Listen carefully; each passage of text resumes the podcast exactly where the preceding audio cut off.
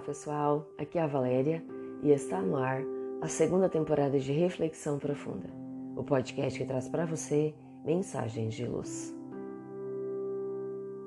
Uma vaga tristeza.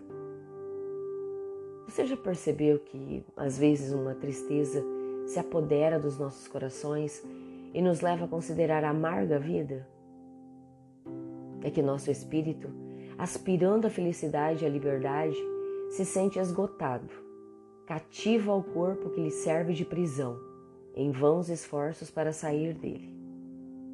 Reconhecendo inúteis tais esforços, caímos num desânimo, e como o corpo sofre essa influência, toma-nos o cansaço, o abatimento, uma espécie de apatia, e nos julgamos infelizes. A saudade dos amores que já se foram comprime-nos o peito e a solidão aproveita para se instalar em nossa alma sofrida. Os dias se sucedem e a tristeza teima em nos fazer companhia. No entanto, é preciso que resistamos com energia a essas impressões que nos enfraquecem a vontade. São inatas no espírito de todos os homens as aspirações por uma vida melhor. O próprio Cristo falou da felicidade que Deus nos reserva na vida futura após vencidas as etapas que nos competem na estrada evolutiva. Devemos, por nossa vez, aguardar pacientemente o anjo da libertação, para nos ajudar a romper os liames que nos mantêm cativos ao corpo carnal. Lembremos-nos de que durante a nossa estada na Terra, temos de desempenhar uma missão de que não suspeitamos, quer dedicamos-nos à família, quer cumprindo outras obrigações que Deus nos confiou. E se no decorrer desse período advierem as inquietações, as tribulações, as noites sem estrelas, os dias amargos, devemos manter-nos fortes e corajosos para o suportar.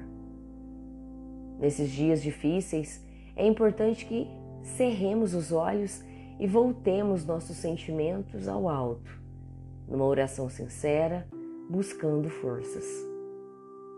E ainda que tudo pareça envolto em escura neblina, perceberemos os sons de uma melodia distante, convidando-nos a dar alguns passos a mais.